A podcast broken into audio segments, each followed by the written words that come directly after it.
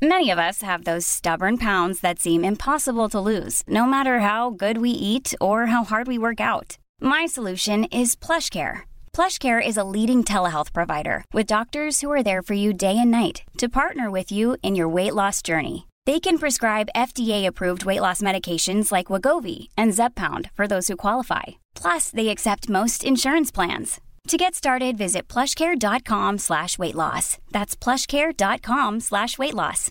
Imagine the softest sheets you've ever felt. Now imagine them getting even softer over time. That's what you'll feel with Bowl and Branch's organic cotton sheets. In a recent customer survey, 96% replied that Bowl and Branch sheets get softer with every wash. Start getting your best night's sleep in these sheets that get softer and softer for years to come. Try their sheets with a 30-night guarantee. Plus, get 15% off your first order at bowlandbranch.com. Code BUTTERY. Exclusions apply. See site for details.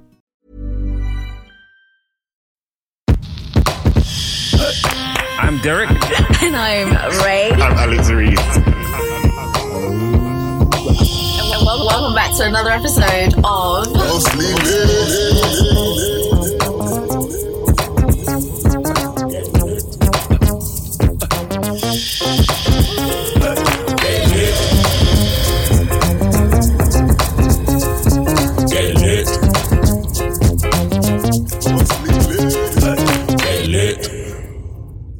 Hi guys, welcome back to another episode of Mostly Lit. Thank you so much for being with us. It's sunny, it's a beautiful day. I'm really happy today. How about you boys? You can just hear the smile in your voice. It is sunny. The weather's nice, I'm man. grinning from ear I'm to even in a good mood because of the weather.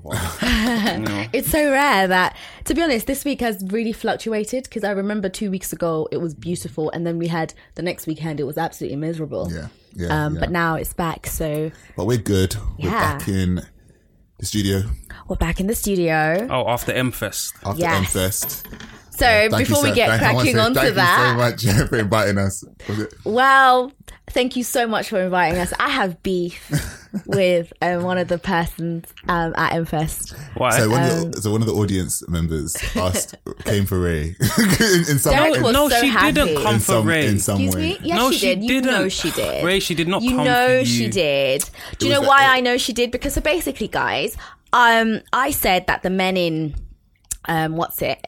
Um, Thousand the Thousand Suns. Splendid Suns, which is the book that we were discussing, were trash.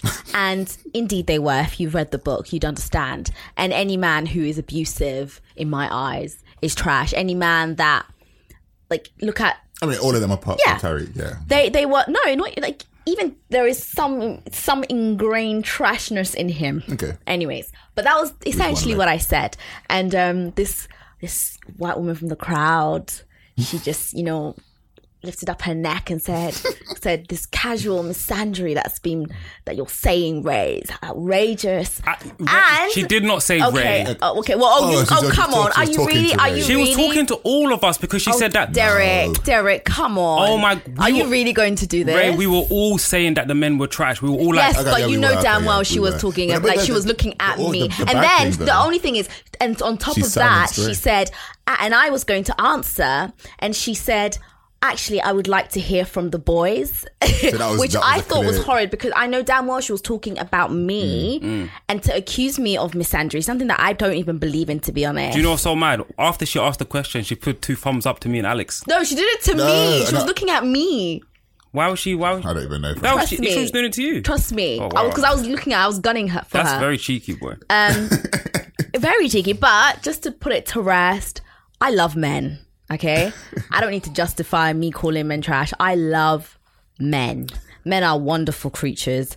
I don't like the trashness in men. I don't like the patriarchy that certain men perpetuate through violence, through through aggressiveness through ensuring that they don't stick up for our rights and if you are complicit in that and if you tacitly comply to that and you don't stand Mm. up for women's rights because we do not exist in an equal playing field men and women are not equal so to come with your long throat whoever's long throat and to say that appropriate in my language. I know. I really like it. Thank you, um, Alex. But yeah, so that's what happened at MFest. Otherwise, it was a wonderful. I actually quite. I love. I love the debate that we had about Yeah, uh, A Thousand Splendid brilliant Suns. debate. It was an amazing crowd. I mean, Beautiful for people. Everybody that came down. Um, how are you guys this week? Anyway, um, yeah, yeah, yeah. My week's been alright. Like, um, Yeah. yeah, it's just been decent. I got, I got this, uh, this new Huawei thing.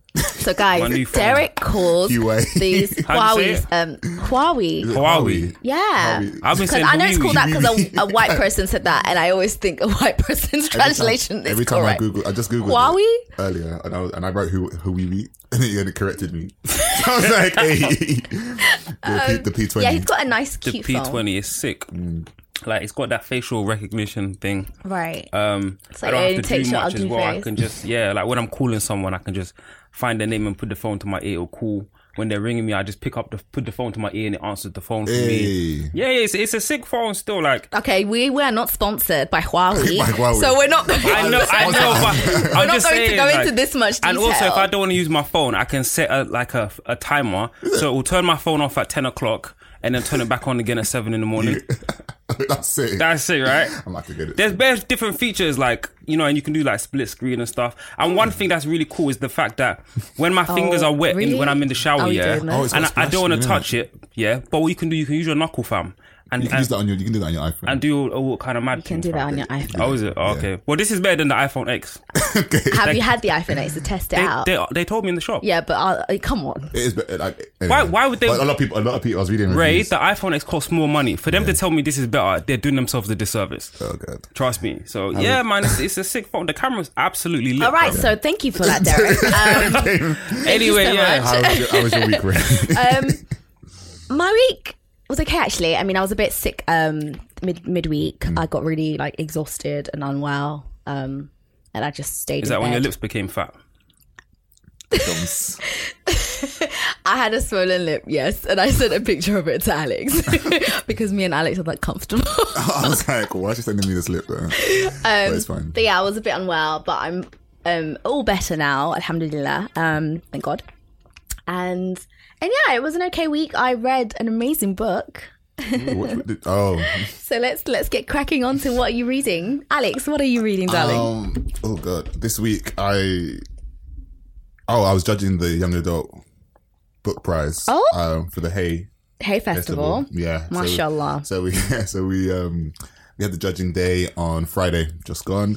Um, it was amazing. So I was reading most of those books for most of these past how many weeks. So, Yeah. which I couldn't really talk about. But um, yeah, those are the books I was reading. I finished Indigo Donut, um, and I got through half of Straight Out of Crongton by Alex Wheatle, mm-hmm.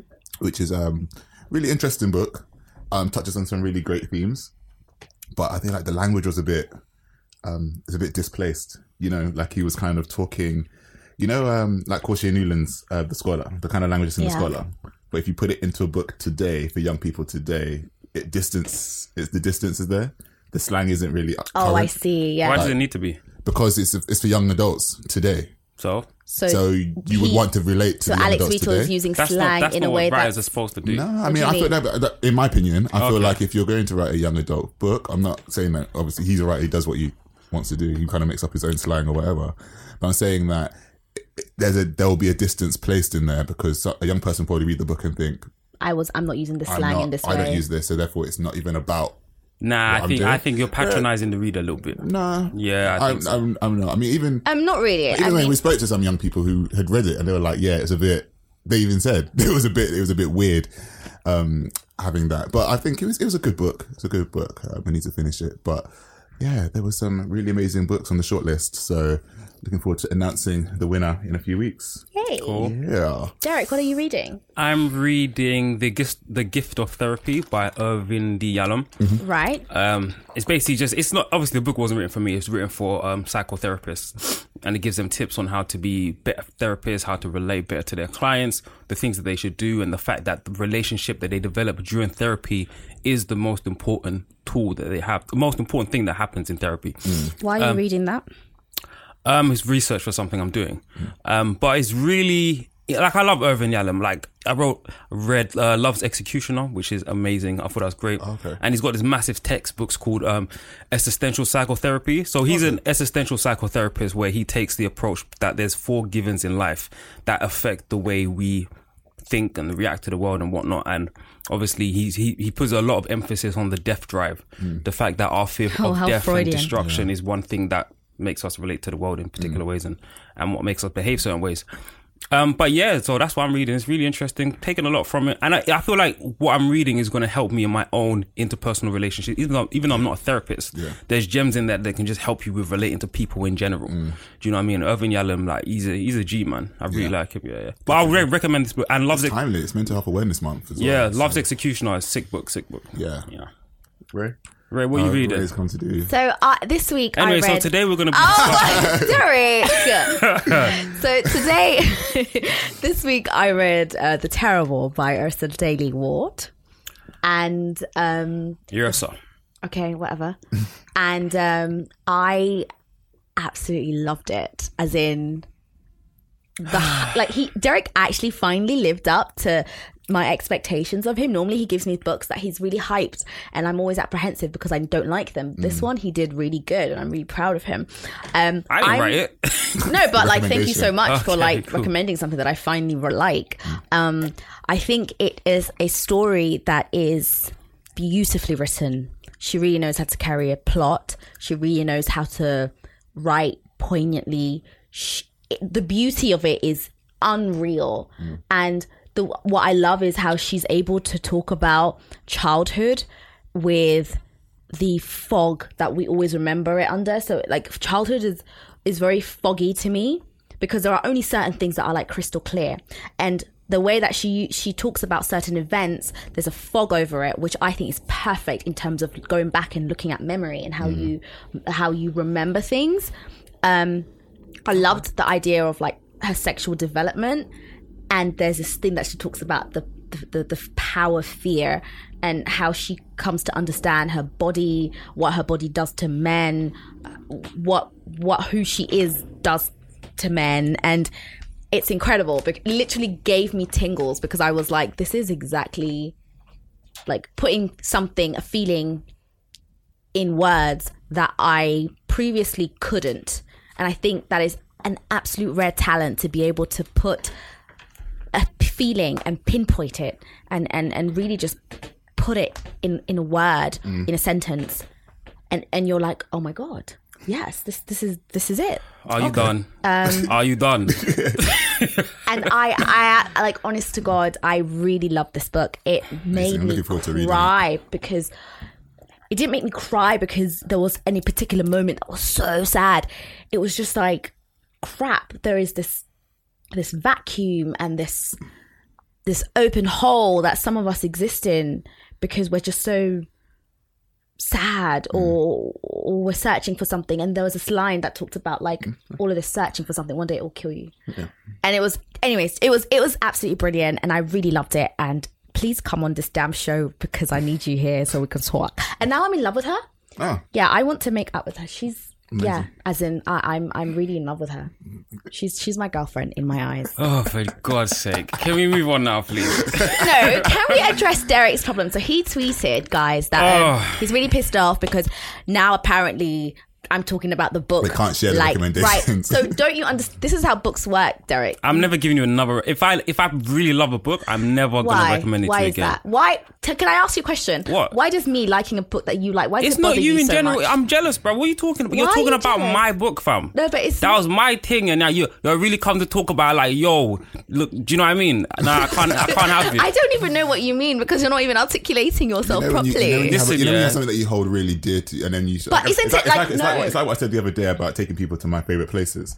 Right when No, you have but when you have, when you no. have a, when you have a space that you take someone to a favorite place, I and then all a- of a sudden they start taking people there, like as if No, as that's if not it. I have a spot that I go to that I've taken people to, Nah, I right? But it's take only when things go sour that I go. I look back and I'm like, That's Ugh. what- I mean, But with that's this, kind of a- No, but I, this, I know I, like- know you're gonna come and wax lyrical to somebody else about this book, and Right. my name's not even gonna get a fucking mention. Why is it going to get mentioned? though? Exactly. Because I'm talking about my relationship with Yrsa Daley-Ward, not Derek Owusu. This isn't about you. This is about the book. You were just a you were just a door that allowed me. That you just opened the door. You said, "Raifa, go through and find this magic." And, And I I'm did. never saying go through again. She gonna lock that door. never ever am I gonna do that. all of this time, you always complain that I don't like your recommendations, and I finally do, and this is what you're I, coming with. I secretly thrive when you don't like my recommendations. Derek, secretly. Derek, grow so up. problematic. Derek, Derek, Derek. You're such a Derek. I will not grow up. Grow Ray. up. Nope. Absolutely not. Never, never Anyways, guys, so that's that's this week. Um, Cool, cool, cool, cool. So that's what we're doing this week, right? Yeah. So, Derek, do you have a gem this week? You're trying to, you're changing it up, aren't you? Yeah, so my gem today is just a question that I posed to myself because um are you posing it to us? I'm as well? posing it to you too. yeah. So I was really Alright. kind of like um I was thinking about you know, you know, religion and wanting to be a better person. Sometimes I sit down and I just think, how can I be a better person? How can I, you know, change my and I go into this like really deep introspective mode. And I used to always say when I was going to church and stuff, I used to always like lament and be and pray to God and be really sad and say, "Can- I just want to be the best Christian I can be. I really want to be a better Christian, better Christian. Like if I do something wrong, if I sin, mm. I'm just like, I wish I could be the perfect Christian, blah, blah, blah. And then I was sitting down and reflecting on this that I used to do that. And I thought to myself, if someone came up to me and offered me a pill and said, Take this pill, you will be the perfect Christian. You will never ever sin again in your life. You'll be perfect. You know, you you'll go to heaven and the rest you'll live out the rest of your life sin free. Mm-hmm. You'll never ever sin. And I thought, would I take it? And the answer is no, I wouldn't. Which made me think to myself, I like being a sinner. I want to be a good Christian, but I want to sin as is, well. I wouldn't, I wouldn't take the pill either Why? because I feel like, I, I feel like humanity and the way that we are, we, th- not that we thrive on our mistakes, but we make those mistakes to learn how to be better people. If you just, if you were just, But this kind pill would make you better. no, it just is, it, but- it basically but- just uh, it Exactly, makes the exactly. experience. There's- exactly. It's like saying it's like um taking a pill to be immortal, right? Oh, you know you're never going to die.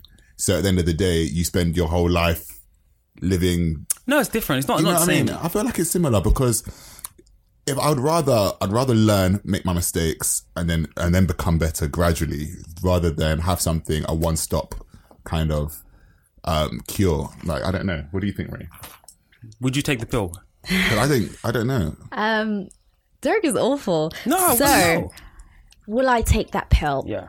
I would want to take that pill because I would like to enter heaven. I think Excuse me. be a- Can you answer the question? Would you said- take the she pill? said she would no. She said I would like to take that pill. Can you just which is wait? not an answer to the question. Can you just let me? You're like, not slick. Can you just let me alright, answer this question? You're not slick. like I don't understand. Go Like, let me answer the question. Um, I would like to take the pill. Mm-hmm. Um, but Mm-hmm. the one thing that will maybe stop me from taking the pill is I feel like this pill of yours takes away my um my decision making because it uh, it's kind of saying you will make all these decisions and it will be the right decisions. But I think for me anyway, the test is when you are faced with two contradicting roads and you have to take the correct road and there is a struggle, right? There is this inside battle of you really want to sin because sin is pleasurable mm-hmm. or whatever the, the road is. Mm-hmm. Um, it's nice. And when you pick the right road, sometimes it's like, oh man, I'm kind of suffering right now, but there's this greater good to come. Okay, what if the pill allowed you to go through that struggling experience, Right. that whole that battle, That battle, but in the end, you would still make the decision to do but the it, right then thing. that that's- then it won't because then that's no, no, the no, end, no. But you would just- you would not be aware of this. You would always think that you're going through the moral battle. But really always make the okay. right so I'll decision. take the pill. You take the pill. Yeah, even though sinning is So you you never you never sin What are you again. yeah. You never do anything again like that. Like you never. I don't know. But then sinning is like we always look at sin like I don't know maybe we're just looking at it in a very um, way, but I'm looking at like sinning could be even like Lying. backstabbing, lying, stealing. Yeah, exactly. Yeah, I wouldn't because I don't de- do those things anyway. the seven deadly sins. Do you know what I mean? There is only one. So you would take it. Yeah, I think I, I will. There's over a hundred. I think there's more than a hundred. Um, There's, I mean- I mean, there's, there's, I don't think there's sins that are like numbered. No, I'm They're saying, not I'm saying numbered, but obviously in the cardinal. terms- I mean, Christianity. the Oh, we have the like cardinal three, I think. The cardinal values. The big three are like virtues, shirk, uh, which is believing in a god that isn't God, so Yeah. like statues and stuff. Yeah. false idols. false idols. Yeah. Which is a Really, So where's where does Beyonce fit into that for you then? I don't worship Beyonce. Oh, worship sorry. Beyonce. Do I pray five times a day to Beyonce? No. there are people that do this, you know. I can imagine. Um, yeah. So, hmm, interesting question. Um, as for the main topic of the show, this week, guys, we're going to talk about. Somebody raised a question um, to us on our Twitter account, and they actually asked, um, "Be interesting to know what books made you cry and why." So we decided, why not make it into an episode? and we're going to discuss some of the books that we that made us cry. That's how But- lazy but we cry- are, ladies cry- and gentlemen. That's how lazy we are. We're not lazy. Ah, quite- like- I really liked the idea. It's a, it's a good. It's a good idea. I thought It's it a was good really idea. Um, good, and I think this is great for like you know listener participation and stuff. Yeah. So we've got um we've got three books each that we're going to talk about. It's, it's not necessarily like sad cry. It's like Hmm. happy cry, just straight up. You know, I thought Viola you guys Davis know my falling. books already. What what I did was I went through books that made me cry in different ways. So I've gone through the sad cry, I've gone through the sorrowful cry, I've gone through the happy cry, I've gone through the frustrated cry, Okay. and the um the um there was one more cry. What was it? I can't remember what it was. The joy You can joyful say happy cry. cry. Yeah. Happy, but I see happy and joy is different things. But um yeah, but obviously then you, then you said three, but Yeah. yeah. yeah, we'll get we'll get three of those. Right. But anyway, so I'll go first. If you want to. Of course. What do you mean, of course? Anyway, the first book is um the it is the I believe it's the fourth book in Maya Angelou's autobiographical biographical series. It's called All of God's Children Need Traveling Shoes, and this is the book where she's in Ghana, um, and she's raising her son. Her son gets into an accident, um, and it's basically just it, it's it's about um, home. Basically, it's about where do we fit in. It is about identity, and this is probably why it resonates with me the most. But there's a part where they are going into a village. They get to a bridge, about to drive over the bridge, and Maya Angelou becomes terrified. Like she has no idea why. She's terrified of the bridge. She can't go over the bridge. Um, but anyways, they get to the village, and then the people in the village who see her kind of mm-hmm. start acting like they know her, they recognize her. Like we recognize you, and she's looking at the, the women in the village, like because Maya Angelou was quite built. She was mm. tall, you know. She's looking at them like these women look like me, like they're built, and all of the women are like this. And then the women in the village, they all start crying and, you know, kind of like, you are one of us sort of thing. And then eventually, I'm getting goosebumps just talking about it. Shit. Anyway, um, eventually it comes out that this was potentially the village where Maya Angelou's ancestors were taken from Yeah. and brought to America. And she's managed to find her way back there. Yeah.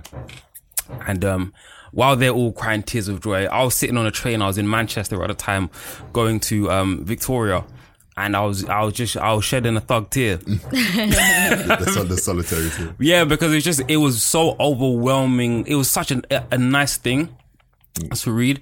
So that was like I wouldn't even say that was happiness. That was just that was pure joy. Do you know what I mean? Because even the fact that I'm even now reminiscing on it and it's making me feel the same way it did like what four years ago when I read it. Yeah. Um, and yeah, so that's that was that's one of the books that made me cry. Okay. Um, for good reason though, you know. Yeah. It's a good one. But um, yeah, it's, it's, and it's it's I'll never revisit that book again. No. Just because I want to savor that experience, and I feel like maybe if I read it again, the feeling will be diminished, and I wouldn't want It's that. It's one that I'm yet to read. It's one of the read. I've best got, I've got the collection at home. I just need to sit. I need, you know, when it comes to these things, it's time, right? Yeah. So, and you need to just go with that sometimes. But um, I Yeah. think I might go and start and read that one. Three of the best ones, I'll tell you. I know why the cage bird sings, all of God's children, and heart of a woman. Okay. Those three are the best ones. Right. Okay. And there's five, right, or six? I, I think there's seven. Oh, okay. There's one. I don't. I don't know. Me, mom, and me. I don't know if that's part of it. Maybe it is. But Right, I think there's seven. Yeah. All right. You know, tweet us if I'm wrong. Yeah. You guys love to do that. So Um, should I go? Or do you want to go? I'll go. Okay. So, um, just um, adding on to this idea of different types of books and the way they c- made you cry differently, I've also chosen books that made me cry in happiness.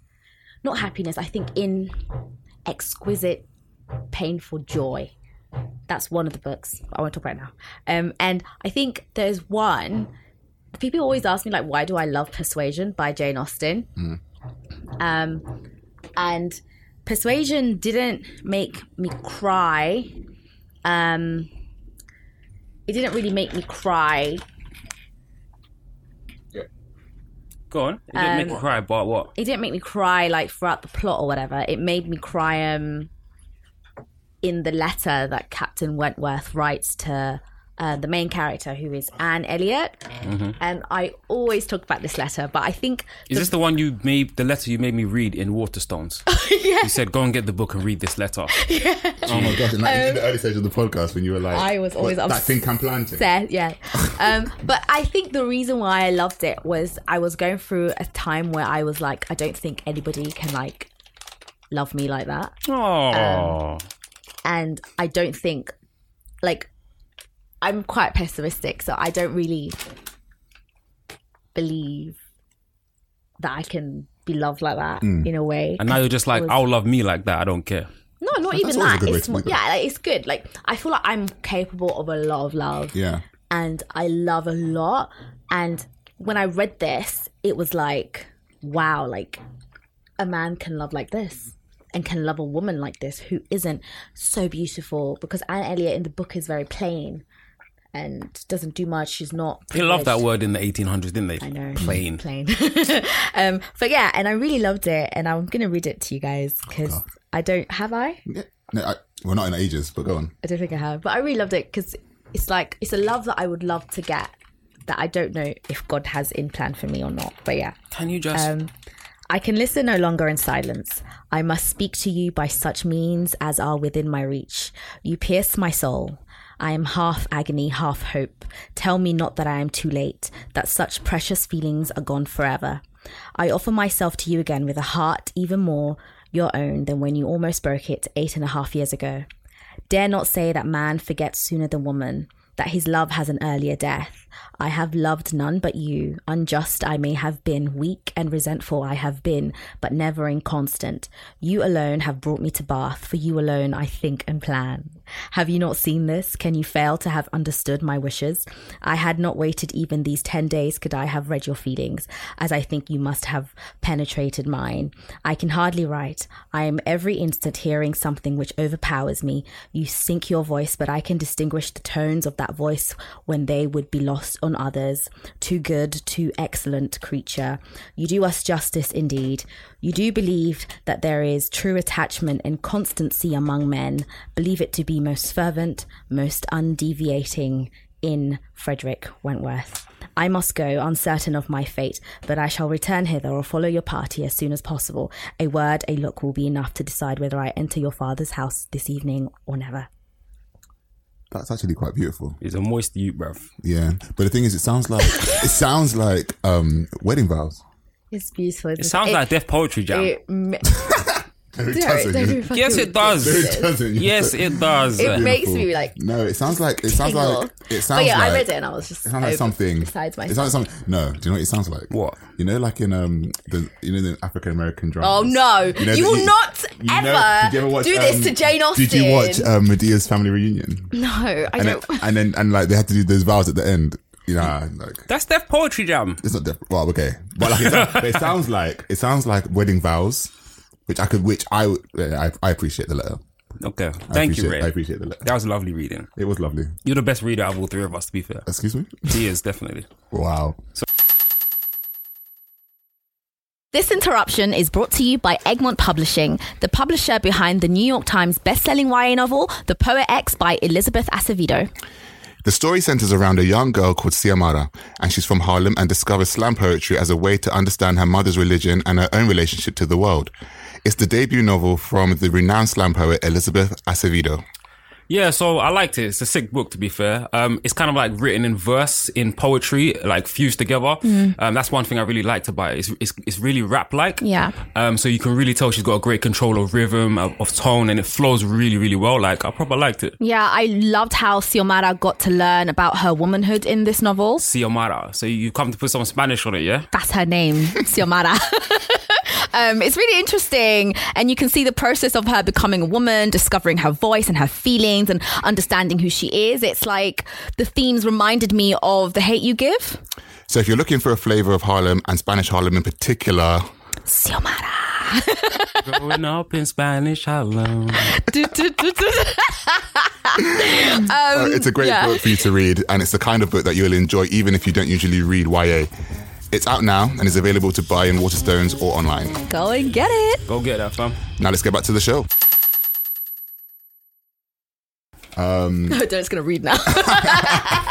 what was I going to say? My one. Um, I think following up from Mfest, um, we read Khaled Hosseini's A Thousand Splendid Suns, but one of the books that made me cry, um, like visibly and publicly on London Transport was The Kite Runner.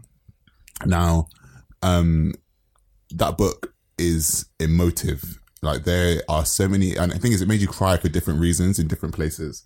There were ups, there were the ups and downs, the ups and downs of like society that happened in Afghan culture, Afghan culture, yeah. and um, there were various different um, elements to the story. Um, obviously, when you see things such as, um, you know, uh, what was his name? Was it? His name Saeed? Yeah. Yeah, it was Saeed. When we saw Saeed, um, Saeed was one of the one of the main emotive characters in the um, in the in the novel, and it was just one of those those things like you like you got there were certain parts. I remember I was studying for my NCTJ at the time, and I What? Nobody knows what that is. uh, the journalism diploma. okay. Most people know what that is. no, they don't. Journalists you don't do. know what it is. Did you know what that was, Derek? No, Right. The NCTJ is the journalist diploma. go go on. and um so I was doing that, but it's like because I was, you know, you're constantly, you're you're. I think you probably relate to this so when you're when you're doing a qualification and you're constantly Yeah. your mind is obsessed on that, but then you're kind of trying to break away by reading something else. Um, yeah, following through the story, seeing what happened to Saeed and with Asif and Rahim and all these people. How many tears did you cry? Oh man, Why must he count the tears? Ah, like, Man, them counted tears. you know what? Maybe it was just a stream, like a pool. like it was even a, pool. like there was one scene there was one really really if anybody's read i can't really i'm not going to spoil it but there's one scene that happens to saeed in the book and that kind of made me tear up on the tube and then the what happened to every character thereafter when um, the main character went to America and he found love, and then he came back to Afghanistan, etc. Um, and you know he's lived this life of privilege and he- all these different things, and then he finds Saeed's son, and it's just yeah, really emotional book. That was one of the books that made me cry publicly. The rape scene The me. rape scene, and it was every all these different, um, even like the attempted. There was an attempted suicide Yeah. in the in the book, and I was like, "Wow, that that wasn't." I didn't expect that to come at all. Um, but the book didn't even take me too long to get through. But it was a really, really, really like engaging book, and it was it was one that just really caught me. Caught me. Dragged Kite Runner, that- I did cry in that. Runner. The kite runner, yeah, man. Um, just has, and I think like Khaled Hosseini has this thing about you know creating cre- creating beautiful landscapes and then disrupting it and then like like beating it down and then you've got to like really really deal with that um with that kind of torture towards the end Yeah. um yeah i would say the kite runner was one book that really made me cry um what have you got next So my next choice is actually a short story. Right. And um, before I even started like reading and whatnot, I read this short story and it really it made me feel so weird and sad. It was like really sad, crying. Like Dude, what was it called? it's called "The Nightingale and the Rose" by Okay. Oscar Wilde. Oh, It's a short story, and it's about this this little bird, and um, she's, you know, looking at. I, I say she. I, I can't remember whether it was a guy or a girl. I don't think he specified, but um, looking at this young gentleman who's really in love with this girl, and he wants to take her to this dance, and the the girl's like. The guy basically, I think she tells him, or he resolves that I'm gonna bring you the most beautiful rose, and then she's like, okay, then I'll go to the dance with you. So, and the little um, nightingale hears this. So the boy's like, okay, he needs to get a rose from this tree, and the tree doesn't have the rose. Goes to that tree, the tree doesn't have a rose. I haven't read this in ages. Wow, I might be getting it wrong, but this is the basic gist. And then basically, eventually, the um the nightingale wants to find the rose for the the young guy. Goes to tree sorry my roses are white. Goes to this tree sorry my roses are this. And then eventually she gets through a, a tree and the tree's like i can give you the the reddest rose but it has to be colored by your own blood your heart's blood. Oh god. And so the um, nightingale has to basically give its life to create this red rose. So it gets a, a thorn. It has to press its chest onto a thorn, and then as the thorn like piercing its its chest and its heart. It's like singing its final Nightingale song. It's really beautiful, man. song, yeah. Oscar Wilde Oscar Wilde is better at short stories than he is at long fiction. His short stories are Also so better at plays. amazing. Oh, he's he's- incredible. He's he he's literally dialogue. Dialogue is his forte. I love him. no, He not at the- all. I Read- love him. Oh, read his does short stories and you'll change your I'll mind. read his short stories. He's he's Because dialogue, plays are all dialogue. His dialogue's good, but his short stories like The Nightingale on the Road is amazing. Mm. You know, like um the remarkable Robert uh, Rocket is really good as well. You know, and he's got I've got this little this book, this Penguin classic books of his all of his short stories. They're supposed to be for children. Some of them are not for children, but yeah, man, The Nightingale on the Rose is is very very emotional. It's, it's strange. Like I can't even describe the feeling that I felt at the end of it because at the end, the the Nightingale gives his life up for the rose, gets the rose. Put um the the boy's like, oh my god, I've got this red red rose. Let me go and take it to this thing. Runs over, he runs over to the girl like, I've got the rose, and she's like, well, this next man got me this, and your rose is nothing compared to it. Oh, So he's like, sweet. ah. So he just da- he dashes the, the rose in the in the sewer, Oh no. and obviously the nightingale's dead. The nightingale gave, gave his life over to make the rose, what and in the end, the, you about love, in the end, the boy's like, oh, I'll just give my life over to metaphysics or something like that. of course, that's what one does. Yeah, that's what one does. Yeah, exactly. Oh, I'm, exactly. He's like, I'm cold hearted now. Let me give my life over to you know Man, um, rationality, right? That's how guys always do it. Some chick messes them up Mate, when they're like exactly. Did you, 12. did you not see somebody tweet the other day? I think it was Raya London, and she Sort out. basically was like, it had the gut. There's a little boy on the um the diving thing, and he's like, when men try to love again after the heart was broken. I'm like, how Hmm. you gonna, how are you going to put that on flipping out? That's what it reminded me of.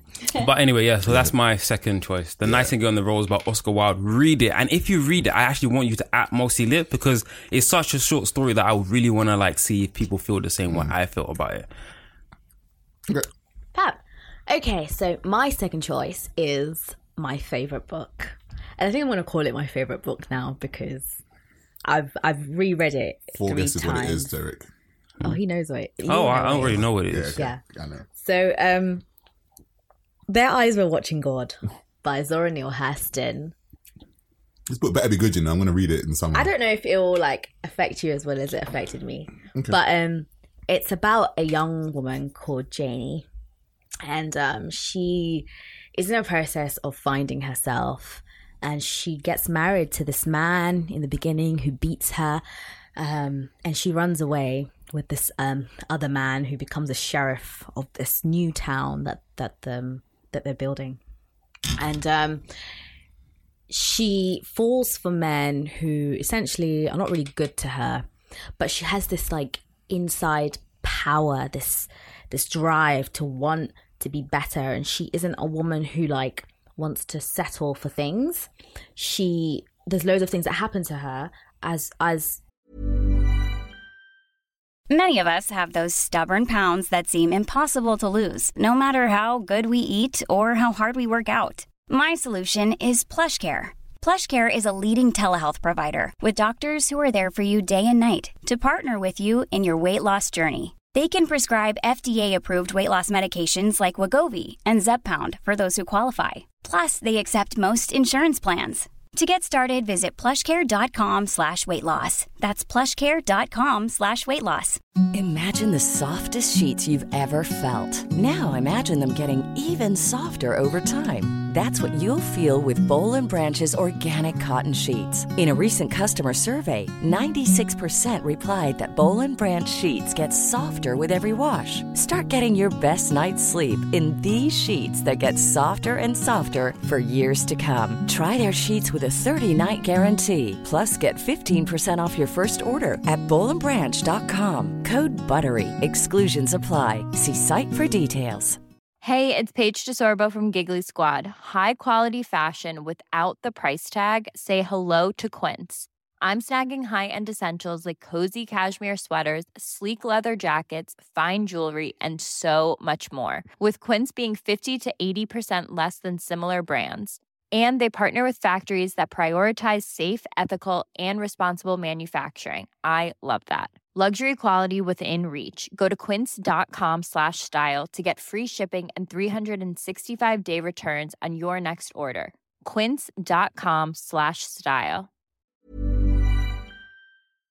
as loads of things happen to women and she takes it but she knows that sh there's there's always more and she wants to have more, and she has really long hair. And when she's with her second husband, her husband really likes like likes her to have her hair up, um, because you know she's the mayor's wife, and um, she can't stand up to him, but she wants to because she has like this inside power that's burning up and it's like it's frothing and it's bubbling up and she doesn't know how to contain it and it comes out randomly. And then when there's this powerful scene that he dies and before stepping out into like the, the her their like patio, she like looks in the mirror. He's literally dead, like on the bed. She looks in the mirror and she like lets her hair down when he's dead. When he's dead, and it's the I felt like it was the most powerful scene. And then she's like living life, and then this young man comes along. His name is Tea Cake. Oh, yeah. And he's like really, really young, and people are like judging her for being with him. But she's like, you know what? I don't care. I'm gonna do. I'm just gonna live my life. And it's such like and then they go through something this like hurricane or whatever people are dying and they're they're so in love. Tea cake is a little bastard because he slaps her up one time and then you realize that men are trash but it's fine.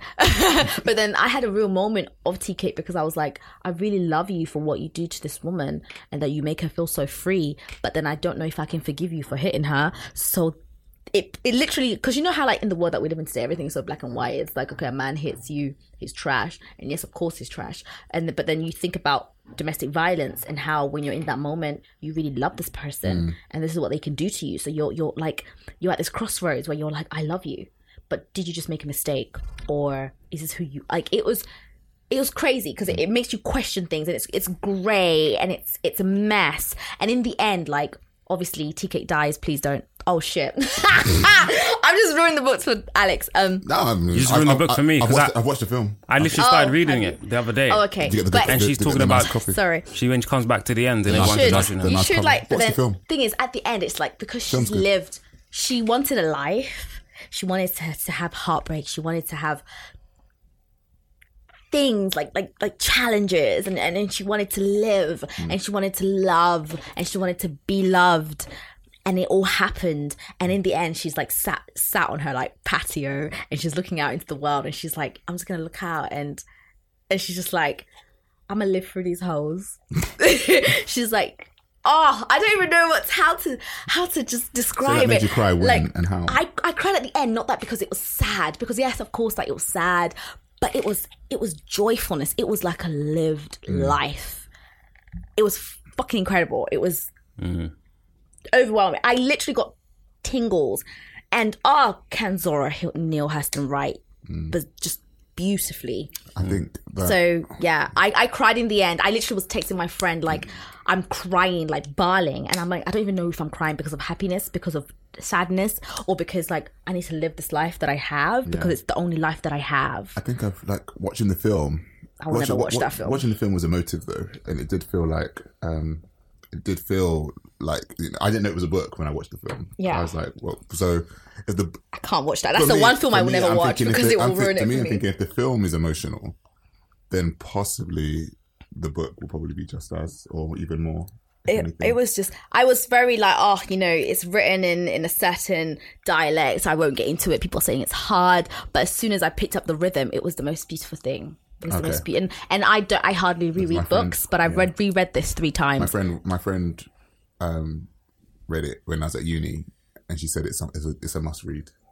It's. whatnot. And I think for reading it. every black woman, Mm. this is the book that you should read. For every black woman. Awesome. cool, cool, cool, cool. Alex? Um, so I'm kind of in two minds about this book now because of the author. Um, Oh, Oh, goodness. well. then if Yeah. you're doing two minds, don't choose No, him. Next I know you cried. You cried. So you know what? Do it. You cried. That's it. If a book that made it's in that moment, you didn't know any of this stuff, and in that Yeah. moment, how did I make you feel? okay, so That's, really, that's the most important thing. right, so I mean, we, we do speak. I do speak about this book a lot, but oh, I haven't spoken about it in a while. But um, the brief one is brief one. Just love Oscar Wao was really um was really impactful for me back in 2013 2013 when I was abroad reading it but um obviously as the title gives away his life was brief so when we get to a particular point in the book, um, having read it, having been part of a community where you don't really necessarily fit in, or when you like whether that be your family, your friends, or whatever, um, actually trying to locate yourself using the book- using the book to locate yourself in that. Um, like trying to make trying to find your place. I think that book is really really big on that, um, and that's what I found. I found myself attaching myself a lot to the character of Oscar, and just the way that he interacts with his mom and the way he interacts with his sister and his friend and his um, and Junior and stuff. So I do think that that was um, there was a really really a really really impactful scene um, at the end where just before his demise, and he um, Yeah. Just before his demise, and I really think that there was something. I don't think it just really tugged at my. It really tugged at like, tugged at me. Your You're really out here ruining books for people. I know, but at the same time, the book's been out for ages. So if you're gonna have, you're gonna That's go out and true. read it, I'm gonna talk about the book. We always Go spoil out books and on go- here. go out we and read it. always Do you see what spoil I mean? books on here. Like, I mean, it's in the title. The title gives away. like, it's not. It's not like you expect. I'm not gonna lie to you. Until you just put emphasis on the brief, I didn't realize he would die. I mean, I'm not gonna lie to you, fam. like, you know Neither I mean? did I actually, but it's fine. because I will, I will the end of still the- read it. I will still At the read end of the day, I it. mean, that was it the- is that- brief, that- right? so yeah, he's dead. That was the bit that kind of been, but but it's not necessarily. Everyone's dying. We should not put a spoiler the alert is, thing on this yeah, that's not, the, episode. that's not the most. That's Important not the bit thing, that's yeah. emotive about it. though. Yeah, what was emotive it's, about it's it? the it's the journey of his mom because the story kind of flicks back and forth between it's like, like a genealogical history of his family. Right. So his mom, when she was in high, like what happened to her parents, and what, when she was in high school, what happened, and and all of those things, um, and then what happened to his sister when his sister was event- was um, in a relationship with Junior, and how that kind of didn't work out, Right. um, and then his and Oscar's like dating history and stuff, and why his mom was so cold to them Fair enough. um, for so long because obviously the way that she grew up. So there are various parts in the book that you make you think, wow, like how did our parents deal with certain things when they were younger? How does that affect the way that they raise us? How does that affect the way that we interact as siblings? Yeah. We interact as friends. You see what I mean? Yeah. So, I mean, they're like, it's just Oscar's mum becomes really, really, a really, really cold character. And he can't understand why he's so cold yeah. she obviously she hates men she hates all these she hates everything um Fair enough. but she loves her children in a way that's not really like you know she wouldn't sit there and be like oh i love you guys. She'll just be like you know do this do that do this do that. She kind of just come in and be like i work in all this time. African mother. you see what i mean? So um, i think it's just the immigrant the immigrant mother to be honest. Like it's just really Yeah. the diaspora the diasporic mother. Yeah. um they've got to go through so many things. But yeah the book the book did make me i got to the end and i was sitting there. You know there's that meme of that boy sitting on his bed with the with the cereal next to him. And he's, and, and he's sitting there like well what next kind of thing that's where i was after i read the book that's why it's one of my favorite books and i'm probably going to read it again but i'm just really disappointed I'm gonna read it because I feel like I've read Derek's favorite books. I'm gonna read your favorite book.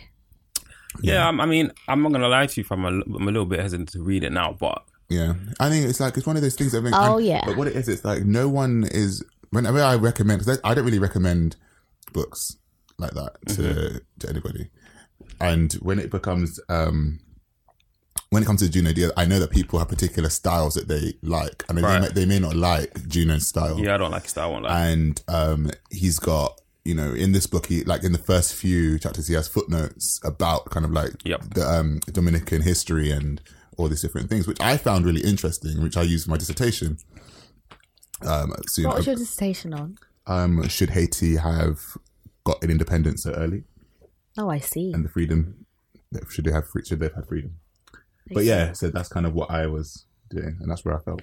cool. So I felt it was important. But yeah, I mean the book, Yeah, the book. Oscar Wao. Okay, cool. Yeah. Um, How about you, Derek? What's your next one? me, I'm gonna power through this one. So I don't know if people will relate. Actually, I doubt people will relate to this one. But what made me cry is um, because it's basically the um the time machine, right? By H.G. Wells. Good God, I tried reading that. It was horrid. No, it was it was so emotional for me. I don't know. I got so invested in that in that story, in the writing. I don't know what what it was that because I, won't lie. What was the particular point that made you cry? there's these things, Yeah, When he lost his wife and he had to and he had to make the chi- the time machine. No, you're thinking of the movie. Is that not what happened? That didn't actual happen in the book So what did happen in the book then? because it's, it's just different. That didn't kind happen. of in the book. nonsense? In the book, he created the time machine because he's a scientist and he created a time machine. oh, that's crap then. Um, so basically, yeah. Maybe it's just the book. So basically, there, there's a, there, there's these things in the book called um, Eloys. I call them Eloys. They might be called E, e something else. alloys? or Eloys, whatever. Okay. But basically, they're like humanoid things that have evolved. We've evolved into them because literally we haven't, we don't do anything anymore. Like they've solved, they've solved all of the world's problems. so apparently, we've evolved into these really soft and snow. They're literally snowflakes. Like Right. they're soft, they're So gentle, they're they're, cute, and they just. There's this one Eloy that um follows the time traveler around, like Like their companion. yeah, like this. Yeah, that's his companion. Yeah, exactly. And um, Yeah. there's a bit in the book where like there's a there's a fire in in in the forest. It's near the end of the book. And the fucking Eloy dies. I was Oh, devastated. I was devastated, and I think it's just because I just really felt like, oh, she's so cute. Oh, she really likes him. Like, do you know what I mean? Like, you know, in Tom and Jerry, like when um, there's like a little cute mouse and it won't leave Tom alone, and you're just, he's like, move, and it's so Oh, cute, and he's like, no, I want to stay white with mouse. you. Yeah, it's, it was kind of like that. That's what the Eloy was like. really attached to the, the time traveler. Right. So yeah, in the end there was a fire and there's these other things, these like they're like I can't remember what they're called. Do you remember what they're called, Alex? nope. These things they live underground. Basically, they're the other side of evolution. Right. The fact that the people who had to work in the factories and and really work hard to create a better life for the Eloys. This is how they evolved, and they're like these The night poor people. They're like these night creatures, and what- they're, they're proletariat basically. Yeah. Um, and um, yeah, so they're like chasing them and whatnot. And yeah, there's a fire, and yeah, the Eloy dies, and he fucking leaves her, the bastard. Oh man. And um, even in a, even as an Eloy, he's trapped. Right? and then um, obviously That's he's got to get away, and then obviously he gets back to his time machine. He gets he has the part he Men needs, are even trash in the future. and But I then mean, he was from the present. yeah, he goes. that He goes. He goes back. He goes back to the present. he wasn't Um, progressive. It's weird though, because you know what? The Time Machine was my favorite book for about four years, and then I reread it, and I was like, "This is fucking arduous." I, I thought to myself, as a new reader, how did I get through this? Yeah, because I tried follow reading it? and I was like, Yeah, because it's so it's so clunky. Like, it's the writing is the writing is comes across very scientific because obviously H.G. Yeah. Wells was a scientist. I think it's not a book that I would have picked up that I would intentionally pick up. If it, it, Mm. it'd only be a book that you that if you said to me, Alex, read this book, I think and, and, and you said, Yeah. here's the book to read. it's because I was I'm obsessed not with going. time to- travel. Yeah, you know what I mean. I'm not going to go Yeah. and search. I know, but I think the difference is with me. One, I was obsessed with time travel, and two, when I first started reading, I didn't know what the classics were. Oh yes, I had no, I had no idea. you were just reading. I was just reading books, And that's, and beautiful. that's a then beautiful thing. it's it's bizarre though because now that I'm here and everyone's telling me, oh, the classics, the classics, I'm like, oh my god, but I used to love these books, and I didn't realize they're classics. yeah, I didn't know. Do you know what I mean? Like, when I was like 15, and I was Exactly. reading Austen, I was like, oh, it's weird that I started with those Yeah. books that the language was so complicated. So now when I read simple language, it gives you're me like, a headache. Yeah, So weird. I get I, that. I, just did it. Weird. I just like did when people as think, when people as they come at me and they're like, I don't like Shakespeare because it's a bit, and I'm just like, but that's because I, I read Shakespeare because before reading Shakespeare for school, do you know Mm. what I mean? Like the first time I read Shakespeare, it wasn't because of school. Like I just picked Romeo and no Richard III, and I just read it. Oh my god, really? That's such a. That, Anyways. that's, that is a beautiful thing, isn't it? Just going into literature blind. Yeah, that's like thing, without that's the- that's curriculum, without a teacher telling you That's this is how thing. it was meant to be Without interpreted. people telling you that this guy's trash or this woman's Yeah. trash. Oh, but a lot of the books like that happened. blank space where you Yeah. can when you A can lot of the books I interpret things by yourself. That's powerful. Yeah, I was big on. I was doing the young adult, and then I went into the crime, and then I went into actual general That's fiction, beautiful. and then that was and that progression was amazing. Like Yeah. even when so now when I when I read crime fiction now, I'm like, oh my god, I would clearly. I yeah, like I had to be young to read that. yeah. Because I can't read like I read it now and there's You're too like- much I've But read it's before. that read growth. before. It's- it's a beautiful, really weird, it's a really strange thing, but I can still find the beauty in it. Yeah. So that was um the time machine. You said. Yeah, the Time Machine By by, um, H.G. Wells. by H.G. Wells, amazing. Okay. Yeah. Um, do you want to up? yeah, my final one is um you guys have heard me talk about this a lot. Obviously, Nervous Conditions by Tsitsi Dangarembga. Um, I literally the boys. If you see them right now, they all like Derek just picked up his phone because he's like, "Oh God, this again." Why are you hotting me up? Um, Alex, Alex. Alex just rolled his head. We're head not back. on video. Alex just rolled his head back like, "Oh God, this bitch is at it again. but I have to mention this book because this book is the first time that I saw myself represented and not as a black woman, as in just like the outside um stuff, like, oh, you're a black woman and therefore I'm gonna write you in a book, right? Derek, stop taking selfies. Stop it. Sorry. Um, so, Tsitsi Dangarembga's book is about a young girl who gets To the option honest. of uh, going to school because her brother dies, and you know there's this benefactor who is her uncle, and she's not the girl that I really connected with. Who I connected with is Nyasha, who is the uncle's daughter, who grew up in Britain and had to come back back to the motherland, and um, and navigate life. And it was the first time that my internal struggle of being a young first generation immigrant child was explored in a book. I saw a young woman who was navigating two paths, who was in who was in that occupied that space where the two tectonic plates of abroad and home come together. She was like, "Oh yes, there It's is this beautiful imagery. Tectonic plates of abroad and home. yeah, it was, she was like, she loved her culture back home, but then she also saw these other views that she got when she was in London, and she was trying to navigate them, and they were they were hard because she has these two very different thoughts coming together, and and almost opposing each other. But she could find a way of marrying the two together but she was having trouble because other people couldn't see that. And i remember there was a part when she was reading women in love and um By D.H. Lawrence. yeah. And her father was like don't read this stuff. You know this, this is not appropriate and i remember coming home That's real talk, though. Mm. so I remember coming home and I, I was like, I think nine years old. Or like, me, no, I think I was like 10 or 11.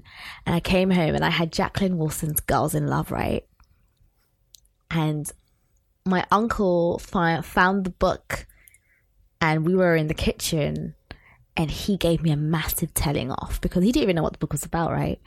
But he was he saw love and he saw girls and he thought, "Oh my goodness, what is my young child reading?" And he thought it was horrible, and I got the ma- a massive telling off.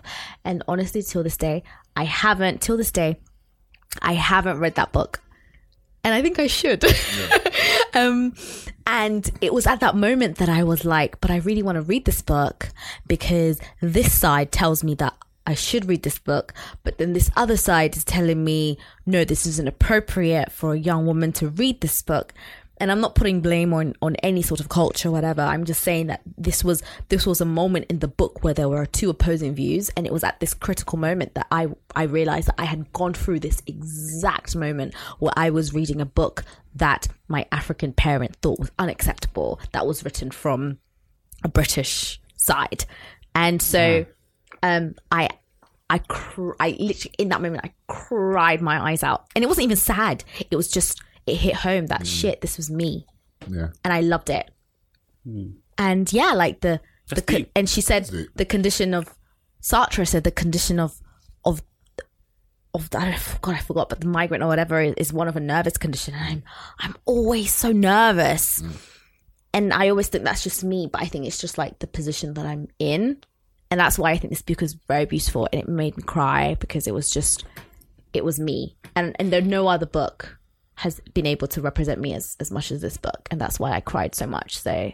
Yeah, Tsitsi Dangarembga, guys. Um, she has another book that I'm really scared of reading because you know I I hope it doesn't ruin it. It's not a I'm not. sequel, I know. it's just a No, second it actually is a sequel. sequel? Yeah, Oh, I okay. refuse to read it, just as how I refuse to watch um, The Eyes of Watching God. Okay. Um, but yeah, so Nervous Conditions by Tsitsi Dangarembga. Right. That's Thank my you. last book. So, guys, those are our books. Um, if you wanted to let us know what yours are or what you guys have have done um, when it comes to crying towards book or which books were tearjerkers for you, let us know. Tweet us, Absolutely. send us emails, message us.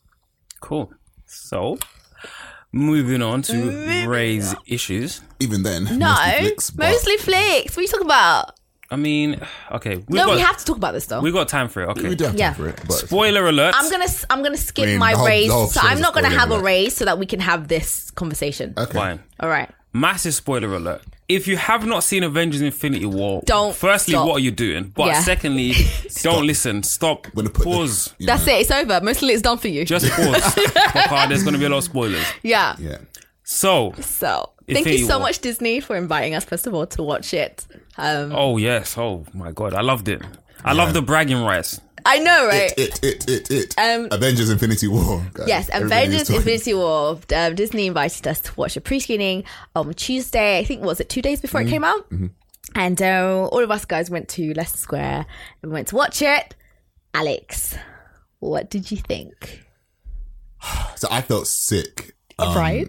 By the end, I was just like, I was literally captivated all the way through, Mm-hmm. and it was things like. The thing is, it what it did was it it balanced the humor, the thriller, the Yeah, because you know I was really worried about that. intensity, Yeah, because obviously it, it captured each character of each film. Mm. Uh, You know, film characters. So obviously you had Thor, and you had a bit, um, the Guardians of the Galaxy, etc. Yeah, The Guardians of the Black Galaxy is a lot more. It's a lot more comical, yeah, whatnot. And obviously Iron Man, he was still like serious and witty serious still. and witty, yeah, and then you had Doctor Strange. So my favorite character is Doctor Strange. Like because he's so he's, you. he's just like the best for me. He's like the, the, the best character there. Ridiculous. But I understand. He's- I, he's you not know- the best you know- character. you know, for me, I know he's not the best. He's like a character. little. He's just a I wizard. I know, but I really enjoyed him. Like you know, He- he was there was good in even that, there was Infinity even that scene. He was like, He was really good What in do you do? He's like, War. I'm protecting your reality, and I was like, what? douchebag. Yeah. No, Like, you know what I mean? I- I know what Like, you're he saying. dropped it really. Deep. But yeah, I mean, I feel like it's a brilliant film. Um, I wouldn't give it ten out of ten, but I would Sorry? say. I wouldn't give it ten out of ten. I- I, I, I, I, am reluctant to give anything the full amount. I would give it 12 mark. out of that's, 10. that's just a man thing, isn't it? But I, Excuse me. it is a man thing. Um, Derek, what do you think? Infinity War's ten out of ten. right? Fam is ten out of ten. Thank you. Look, Reluctant, I understand what you're saying. Doctor No. Doctor Strange has a he has a good presence in that movie because he's Mm. integral to the whole Infinity War Mm-hmm. thing. You know, because obviously he's seen the way they're gonna win it. Yeah, and he I, knows. I think the reason why he gave the stone to Was because he knows that's the only way. Exactly. But then also, I would say the top, the top guy in Infinity War, without a doubt, is Thor. Thor. Yeah, Without a doubt. The way he just rocked down to earth. Wakanda, Wakanda. He was like, He was like, yo. Thing is, and was- and the thing about it, Now, when though- he took on that, the might of of of of the star, yeah. that was so fine. The thing about it is though, like you forgot about him. Who? I forgot about him. You didn't. You didn't see Ragnarok then. Oh no, I didn't. oh, I Okay. didn't like Ragnarok. Ragnarok. Ragnarok recreated Thor in a way that made him so much more no, I entertaining. meant, I meant like. no, I, meant get like- that. Yeah, he was very. I meant in the film. You're right. Oh my god, you're right. Yeah. I didn't like Thor. In Dark I didn't World. like one, two. He was too serious. But yeah. Yeah. he was. But three, they they allowed him to be more um fluid, right? And when they cut his hair, I was very annoyed. But I get it. no, I needed. He, Yes. need, he needed a trim. He needed a trim and he needed a revamp. Yeah. That is true. I agree with you. Yeah, yeah, Derek. definitely. No, but, no, but I'm saying, I'm saying, but before he crashed into Wakanda, yeah. I kind of forgot. Like I knew that he, Yeah, I knew 'cause that I obviously knew he built got the hammer now, I yeah, knew he was doing all that. So yeah. that was kind of like there, but I didn't expect him to. I didn't expect and him to come true either. No, he didn't. that- yeah, that- I didn't that's what- either. that's what I meant. I But it forgot was about a him. good, great landing. Yeah, I definitely. forgot about him. He What was needed at that time. When he lands in Wakanda, that's the most iconic Marvel moment in history. oh come on, don't be stupid. I, What, don't, what, I don't agree with that. What is more iconic than Thor when he's like, "Bring me Thanos" and he runs with his hammer in the air? What is more iconic than that? I don't think it's There's no moment more But iconic. I think right. So I think so for me anyway. Obviously, the first like ten minutes, Mm. a major character for me dies. Like I love Loki. Oh yeah. oh, he'll I, be back. I, I I don't think he will. Well, time to. If, So he'll probably be back in like memory. But um, I love Loki. But also, um, as Guardians don't really die technically. yeah, but he's here as Guardian. Um, Oh yeah, exactly. Ooh, all right, right, shit. oh, came with the receipts, like. the theories. Um, so I really love Loki. So when he died, I remember in the cinema looking at Alex and Derek like, okay, well that means that's it. Yeah, that's you know then. when Game of Thrones and they kill your favorite character and you're like, well, I'm done. It literally like ten minutes in, he dies. I was like, okay, well, I'm I'm good here. I know where this is going. We're not going to win in this film because Yeah. in every other um, Marvel film.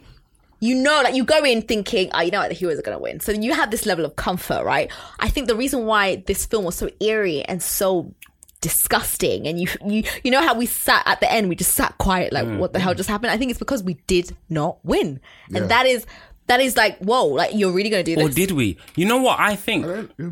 Can I give a little theory quickly? oh, this is a theory that we Wait. talked about. No, different one. Okay. Basically, I, one, I think that I saw the thing is I saw this in a YouTube video and I thought this is probably true. They said that at the end of Infinity War, when Thanos comes and sits down and he On his little hut, and right? he, yeah, he looks Yeah. he looks He looks looks, like on sunset. a, a grateful universe. That's the end of Infinity War Part Two. I agree, only because one, he doesn't have the Infinity Gauntlet. Yeah, he doesn't. Two, he doesn't have the wound in his chest anymore. It's gone. I Do don't you know, know. what I mean? And also, that's the end of the Infinity War comic book. Thanos literally Mm. sitting down, he becomes a farmer, whatever. Also, Gamora, A farmer. yeah, he becomes a farmer. Gamora is not dead. I, think I, don't- don't think she's dead. Gamora is inside the Soul Stone. I Inside agree it. with that. inside yeah, it. And when he clicked his fingers, he went inside the Soul Stone, and Gamora was there. Mm. and that's why Yeah. they had that conversation. Yes. Yes, And then he came back. Because remember, the sacrifice, I think when he sacrificed her, she went inside the Soul Stone. In the comic books, Adam Warlock is inside the Stone, so, the Soul Stone, hmm. which is, I don't think he's going to be in it. Everyone thinks he will. I don't think he will.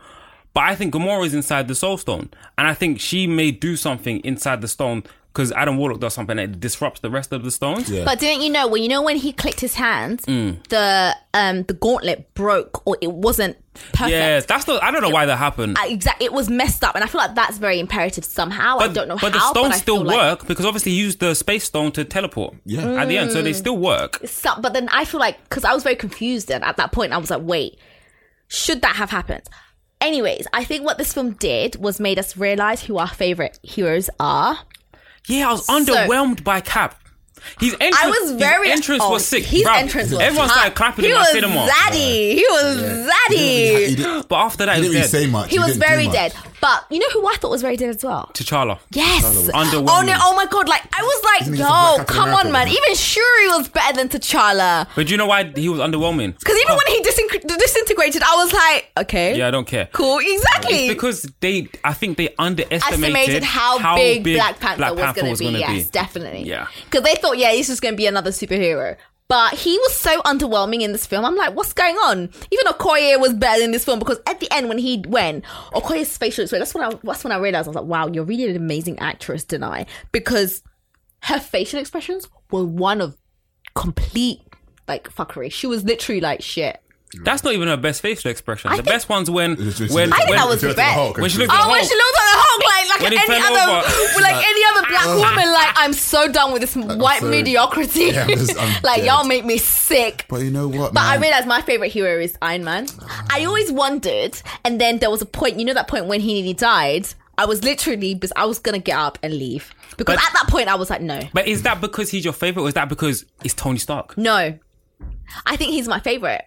He actually is my is- Iron favorite. Man's your favorite. But you know why he's my favorite? Because he not only is he witty, Hmm. but he has had a growth from his first film that I watched. And I think obviously He's his become first le- film. he's less self-centered. yeah, than he's that. not even that because there is He's there is not. like there is a part where Like, he is felt like very he had to- self-centered. Like, it was gonna mean he had to consider.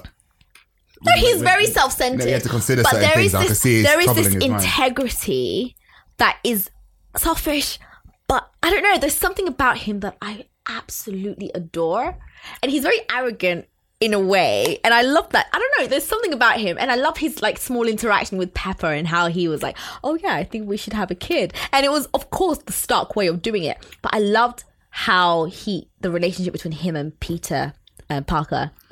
That And was like the saddest I don't even thing. like that. That that scene. That shit didn't move me at all. It the Stark did. I don't feel so it good. moved me. That didn't move me. I was It- like, why? well, I don't care. No, but for me, because I loved um, Homecoming, right? So did I. I loved know- Homecoming, and so for me, this was like, yeah, was like sad. this was actually this is your son, this is your, Yeah, no, do you your know what? toy No, son. It wasn't even that for me. It was like it was more like everybody else had they were they saw themselves going. They're like, oh, sh- oh shit, I'm going. And it was slower. And His one was but, very his- slow. But um, Spider Man, he saw him going, but and he actually had an emotive reaction to going. Do you know why? and then he the- said, "I'm sorry." They explained why. Uh. Got me to. because his spider sense told him something was a bad was Yeah, about to happen. yeah. So therefore, he had more time to, More time to anticipate. it. anticipate. Yeah, That's what that's what one video said. Yeah, yeah, and I think it's probably true. Yeah, absolutely. I But then agree. That, that's why it made it more. Everybody was just going like when you just see everybody going, okay, that's Yeah. different. But when he was sitting there, like I don't yeah. like, and then then you have to think the gravity of the Nah, Dra- Drax's thing was was even more emotional. Oh, Drax. No, I don't think so. When I Drax was think like Quill, yeah, fam, that's Nah. more emotional than I Peter don't Parker. like with me. Like the Guardians are so fucking annoying. Like apart from Groot, and love Groot. I, quite like. Gamora's the worst. Thing is, such Oh. a bad actress. Who? Zoe Saldana. Zoe She's such a bad actress. She is quite bad, but I actually there's an interview. She is so There's an bad. interview that she does with this like woman interviewer. I think you guys should watch it. I love that interview. But Gamora, when she was about to die and she was talking too much, and she, I, I knew, like you know, when you're like- like you have to make a sacrifice. Sacrifice, and then she's laughing like, "Oh, it can't be me." I'm like, "Bitch, it's you!" She's Like, what, what are you she- doing? She looks at Thanos like tears. You're like- Thanos, like, really? you've never And he's like, loved anyone, and and we're all here like, "Bitch, like it's, it's you." Like, don't be stupid. But That this is, the, this so- the thing. Everything she says feels like exposition. If- yeah. it- do you know everything? She even in Guardians of the Galaxy, like she's so she's such a bad actress, bro. Oh, like, and I, I I've seen the movie five times now, and the, the fifth time I was watching, I thought, let me watch the exposition to see who does it badly, and she does it badly. Thor does it amazingly. There's a bit where Thor's like, um, he's like, oh. Thanos has this stone because he took it when he decimated Xandar. He has the space stone Yeah. when he killed half. And he- the way he does it, yeah, like he's obviously explaining what's going He's on, focusing on but it's still, things, it's. yeah. Do you know what I mean? When when um Zoe Saldana does it, it's just like you're just literally feeding me information now. There- There's nothing else There was going a on. guy who said that um, when Thanos looked at Quill and said, "I like you." He, Oh, I love that I bit. loved it. Right? I love that bit. I- the That guy bit was- is It sick. was amazing. You know what? Yeah, it was amazing. You know Thanos, yeah. I Nobody think- realized it. I was like, "Yo, Fam, he really dismissed that myth that oh CGI CGI is villains. bad." No, Fam, he was incredible. There were so many bits, yeah. Where there's even one bit where you know, um, where she's like to Quill, "Oh, you promised you'll kill me," Yeah. and he rolls his eyes. Yeah, he rolls his And he eyes. oh, fam, Thanos like he had emotion, like yeah, he really, was really fucking did the thing, fam. perfect. Thanos was. was. incredible. I absolutely loved him. He was zaddy with that chin. Rah, the things I could do. Anyways, um, uh, so we we liked it. We're, we're looking Oh yeah, forward to the next I, one. I can't wait. Definitely, Can we watch it again, please? I think we should go to cinema because I have actually only seen it twice. I need to see seen- it I've in 40. it once, I've seen it five times. it's crazy because with Black Panther, I watched it like I think six times, and I always wanted to watch this more, and I need to see it somehow between t- today and tomorrow. So I'm gonna go and see it somehow. I don't know. Mm, Oh, we didn't even talk about the ending when the um, you know, I- Sam Sam Jackson. He's about to give off the motherfucker. yeah, and then he goes to Yeah, yeah. But then we see Captain, Captain Marvel. Marvel. yeah. So Captain Marvel's coming Is it, in. is it going to um, be a oh, past, uh, uh, Yeah, it's going to be before. back- before, but then that's coming out. So Marvel have lost their October slot because normally they would um come in. I think early in the year, like Feb or whatever. When when um, No, Captain Black Marvel comes out in March. Yeah, exactly. Because they've lost the November slot. Oh, they, it was going to come out. Yes, it was come out earlier, but I'm they lost it. Yeah, they lost it. They lost that slot. Wow. Um, and they're coming later because normally they'll come in early in the year, like Feb when Black Panther came out, and then they'll have one in like October, November Oh, right, time. okay. But they've lost that slot, so they're gonna have it next So she's year. in March. Yeah, and um Ant Man and Wasp is in July, is it? Mm. yeah. So um and what I found so hilarious is Marvel has have skipped Comic Con this year. So they're not going because obviously if they do go, then we know who is alive and who's Yeah, gonna be yeah, there. yeah. And I'm pissed, bruv. Because I'm like, how dare you? How dare you miss Comic Con? Do you know what? One thing though, I'm kind of like, what the fuck is Captain Marvel going to do? Okay, they're like, oh, she's really, oh, she's the gonna go back. She's, the gonna strongest Avenger. in like. blah, blah. I've heard that she's gonna go back in like the In um, quantum realm because you know how like Ant Man. I think Ant Man and Wasp will set up that quantum realm space travel thing really perfectly, and then um maybe because obviously, what's her face? Captain Marvel has powers to go in through that. I don't think she does. I think she does. She has cosmic powers. So I think Hmm. she's going to go. What I told you that she's going to go back to New York. Yeah, I think And that's will, yeah. why all the original heroes are still alive. So from Avengers 1 and the attack on New York, all of those are still there. You still have Hulk. You still have. um like Captain America, you still have Iron Man, you still Hmm. have, uh, well, Loki's gone, but I don't know what, what we're going to do with that. So I think they're going to go back there, and they've been spotted filming with Captain Marvel Yeah, in I heard- that. I- I heard so about I that, do yeah. think that they will definitely go back to um, New York so that the original heroes can save the the second round of heroes, if you know what I mean. I'm going to put money on it. Yeah. One, Ultron's going to come back in the next um Avengers, Mar- Avengers movie. yeah. Ultron's going to come back, and Drax is going to kill. Drax is going to kill Thanos with the sword that Quill picked up when Thanos disappeared. You know, he's like, I like him, and Yeah. disappeared, and he picked up that sword. Yeah. Drax is going to kill Thanos with that sword. Okay. I really like Watch. Thanos. I really like him. He's a good villain. Yeah, he's a, good and villain. people are like, was- oh, was- Killmonger, shut your mouth, you a- and your was he even a stupid villain, who has Alex, no Alex, nuance. Alex, my man wiped out half the I universe. mean, Come he's on, with a little like, click. he a bit- he He's a villain. Let's not do this. Oh, this definitely grey area. My No, man killed not. like Okay. how the many only trillions part of people? that I was like, do you know when I loved him? I loved him when uh, small, like uh, Junior Gamora, he was telling, giving her that little sword of hers, and then the moment where she turned around to see the people getting killed, and he pushed her, he he he, he Yeah. did that. That's what- that's I mean. He that was- was at that moment he that I was was like, I like humanish. you. No, the thing is, the, the, the, and it wasn't that he was humanish. He had humanity. Yes. the film's cared very good about at por- portraying those little moments where Those little you moments can were see perfect. he had some Yeah, humanity. and that moment when he was like, "Don't worry about that. Don't look at that." That that to me will always stand out. I was like, "Yes." but then you need I to like remember you. how he was treating Nebula, fam. Yeah. That's Like- true. Nebula was like the ugly sister. Anyways, Okay. um, Yes, you guys need to watch it. And if you've listened to this and you haven't watched it, I'm so sorry, but you should have like, Listen to our warning yeah. Otherwise, a you're whole stupid. 10 minutes ago. Um, so thank you so much for listening. I'm going to skip on my um women's side today because uh m- Marvel was obviously much more important. Thank you so Right. much for uh, listening. Guys, mem- make sure you message us, email, rate, review, subscribe, Yes. And yeah. Thank you guys. Thanks for listening. Us. We'll See you see you next week. Bye. Bye.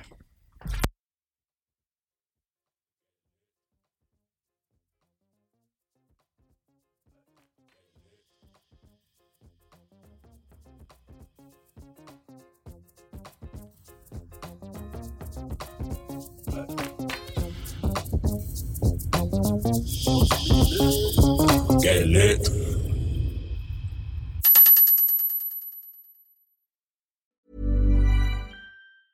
Planning for your next trip? Elevate your travel style with Quince. Quince has all the jet setting essentials you'll want for your next getaway, like European linen, premium luggage options, buttery soft Italian leather bags, and so much more. And is all priced at 50 to 80% less than similar brands. Plus, Quince only works with factories that use safe and ethical manufacturing practices. Pack your bags with high-quality essentials you'll be wearing for vacations to come with Quince. Go to quince.com slash pack for free shipping and 365-day returns. Imagine the softest sheets you've ever felt. Now imagine them getting even softer over time. That's what you'll feel with Boll and Branch's organic cotton sheets. In a recent customer survey, 96% replied that Boll and Branch sheets get softer with every wash. Start getting your best night's sleep in these sheets that get softer and softer for years to come. Try their sheets with a 30-night guarantee. Plus, get 15% off your first order at bollandbranch.com. Code BUTTERY. Exclusions apply. See site for details.